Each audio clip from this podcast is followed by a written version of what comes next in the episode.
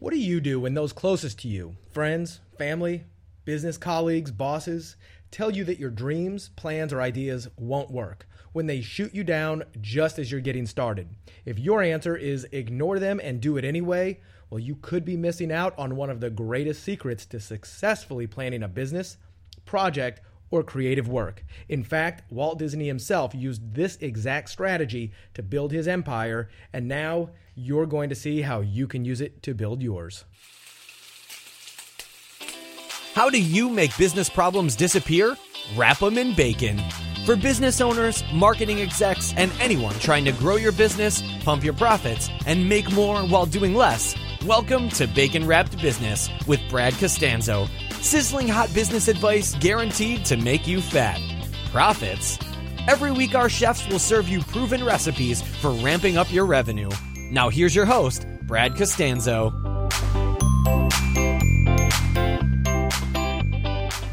Hey there, I'm Brad Costanzo, host of Bacon Wrap Business, and today's episode will teach you one of the most effective tools for planning anything in your business and your life. Whether you're a Fortune 500 executive, small business owner, or future entrepreneur, you'll be able to harness the power in this simple technique to improve your odds of success and avoid the unseen forces that cause you to fail. I used it when I created every single one of my businesses, and most recently when I created the show you're listening to now. Speaking of that, I've gotten a lot of questions about why this show is called Bacon Wrapped Business. What's that mean anyway? Well, if you're like me, you might already be thinking everything's better with bacon. And you're right. Bacon brings out the flavor of great foods and makes the foods you don't like delicious. So, in the spirit of bacon, where my co hosts and I will bring you proven business advice, unique marketing methods, and sizzling hot ideas to fix your business problems and make what's working now work even better, we're dedicated to making you fat. Profits. And most importantly, I'm dedicated to making this show fun for you and for me and it's hard to be boring when you're wrapped in bacon. Now let's get back to the topic. So, few things are more frustrating than when you have a great idea, whether it's a new business idea, a creative work, a book, a movie script that you want to write, maybe it's a life change, and you get really excited and you run to a colleague, a boss, maybe your employees, husband, wife, or even your best friend, and you hear that dreadful critic, that negative Nancy party pooper that just tells you all the reasons that your idea won't work and why it's destined to fail. In fact, I'll bet, because of human nature, the last time somebody brought you an idea, the first thing you thought of is all the reasons it won't work. We're kind of wired that way when somebody brings that to us. You see, every single one of us has three voices going on in our heads whenever we're planning a new project or endeavor and that is the dreamer. We need somebody to to dream it up and get excited about it and think about all the possibilities. And then there's the practical side of you who has to figure out how to do all the stuff that your dreamer voice just came up with. And finally, there is that negative voice. We've got it in our heads and we have it in our lives. And it's that critic. And that critic is sometimes telling you it's impossible or improbable, or that you can't or shouldn't do it for any number of excuses. A lot of folks will call that resistance and they'll just say that uh, you just have to push through that and ignore it. And if you believe in yourself, push forward and do it anyway. Well, I'm here to tell you that that might not be the best way. In fact, one of the most creative geniuses and successful businessmen of all time, Walt Disney himself, used this exact strategy that I'm about to tell you and turned this idea of ignoring the critic on its head. Now, I wish that I had come up with this. However, I took a class about five or six years ago from two of my mentors in a field called neurolinguistic programming. And they held a class about the strategies that Walt Disney used in this planning.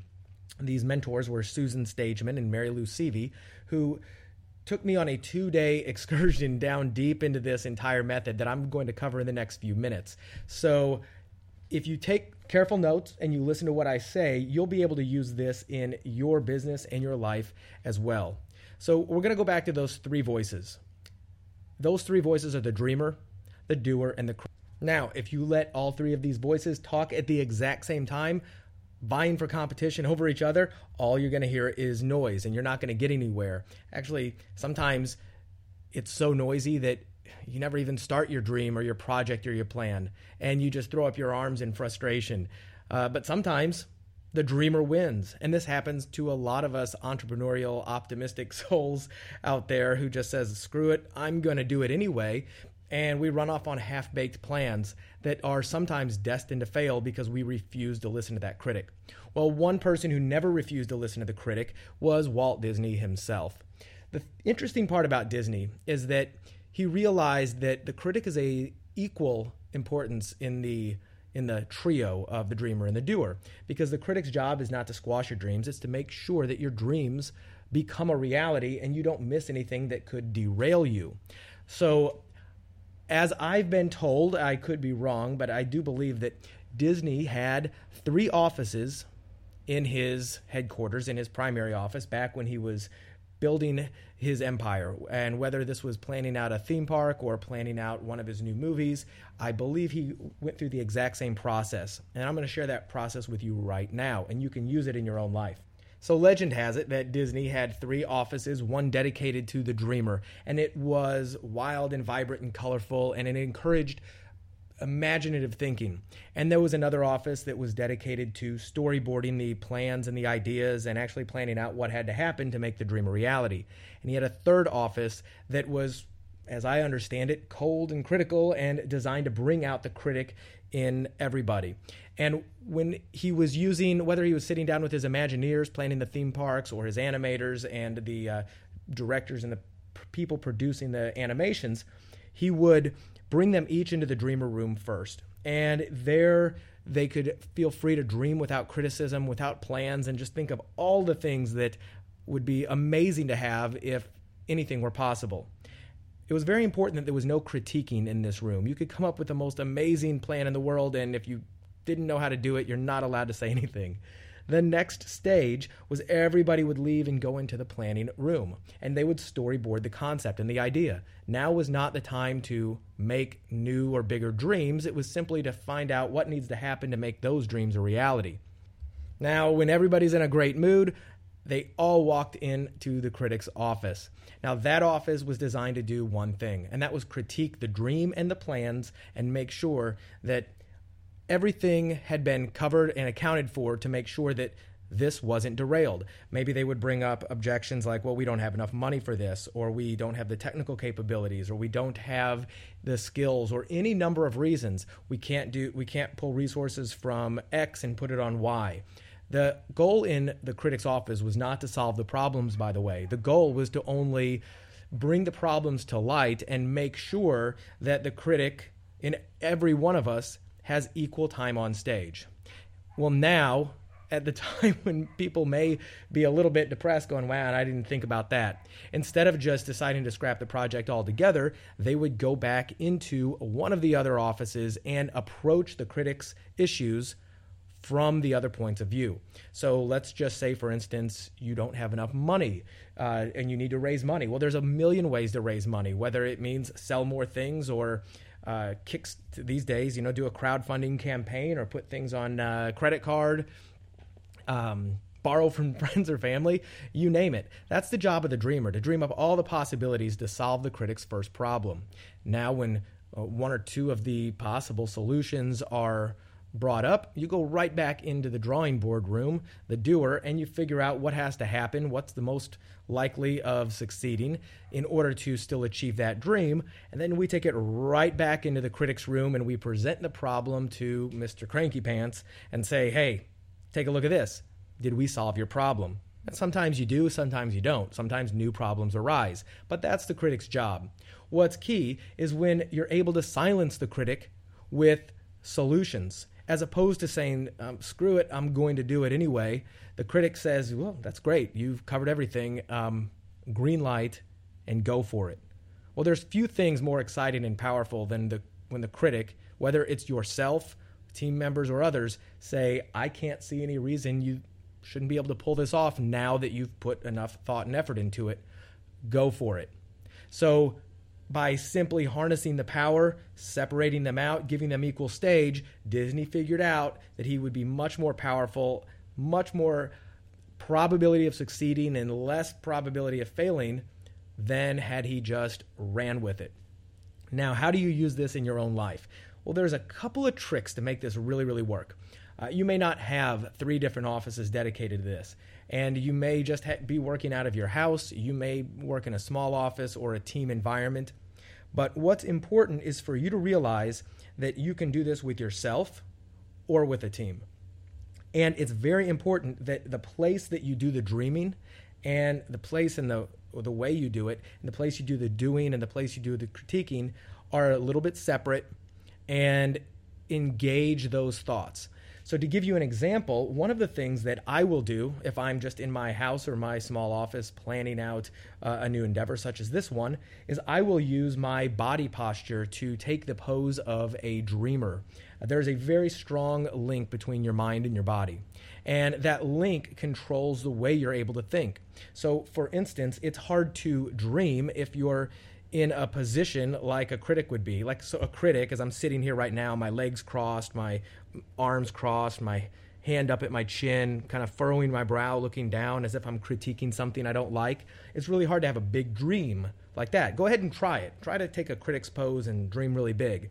On the other side, try to take a dreamer's pose. Maybe you're standing up, bouncing around, looking up at the air as if you're seeing the the movie play out before you of all your dreams a reality and try to critique. It's really hard to do. In fact, it may be impossible to do. So it's very important to put yourself in the dreamer phase or, or pose or the critic's pose when you're doing these things. This is part of neurolinguistic programming and the NLP which is a field of study that I learned this from, from two of my mentors, Marilou Seavy and Susan Stageman, who taught this years ago based on the findings of author Robert Dilts, who analyzed Disney. So I'm not taking credit for, for developing this, only sharing it with you. However, you can do this with yourself using different spaces in your house, different attitudes and poses, but you can also do this with your team. And I'm going to give you a very effective way to plan a project with your team. If you're the boss, that's great. And if you've just got colleagues, bring them all together. And before you ever tell them exactly what the idea is and exactly what the dream is, and waiting for them to just poo poo you right away, set it up. Say, hey guys, I've got something I want to run by you. I've got an idea. I think it'll work. I'm not exactly sure how yet. I've got some ideas, and there may be some reasons that it won't work. And before we tear it apart and before we realize all the reasons it may not work, let's jump into this first and just think about what if it did? So I'm asking you to put aside your criticism for a few moments while I explain what could be possible. Will you do that with me? And by giving somebody the permission to put the critique aside or at least delay it, you're giving them permission to dream with you. So you can bring your entire team in and just storyboard, or not storyboard, but I like to say whiteboard all the things that are possible that could be done and just dream together. And then say, great, now what would have to happen in order for us to pull this off? And sometimes a critical jump in, but just if it does, tell that person or tell yourself. There'll be time for that. Let's just say what would have to happen if this was possible. And then finally say, now go for it. Let's tear this apart. What are we missing? Well, maybe you're missing the fact that you don't have the skills, the resources, the money. Well, go back through the process I just told you and take it into the other offices. See if you can solve the problem for a different perspective or a different point of view. And you there's no such thing as you might be surprised. You will be surprised at how quickly and easily you're able to come up with a solution to this problem. Whether you're creating a story, a fictional novel, a, a book, a movie script, a new business, or you're just sitting there with your family and thinking about quitting your job and starting a new business, you can use this exact strategy in your business or your life. So, do you see what we did there? We took the tedious and arduous and sometimes boring process of planning uh, anything, and we wrapped it in bacon. We made it fun. We made it way more effective, and we used a proven method that anybody can use. We're going to do a lot of that on this show. And if you like this episode, please subscribe on iTunes and leave a review. It only takes 10 seconds to let me and my co hosts, although there was no co host in this show, but also the rest of the world know that you approve and recommend us. It helps the show ranking, and together we can help more people achieve their business goals too. Now, I'm also going to invite you to email me directly at askbrad at baconwrappedbusiness.com. Tell me your biggest business challenge, idea, or your own bacon wrap strategy. I read every single email. Perhaps I'll feature it on the show. Maybe I'll even invite you to be a guest and we'll cover your strategy in detail.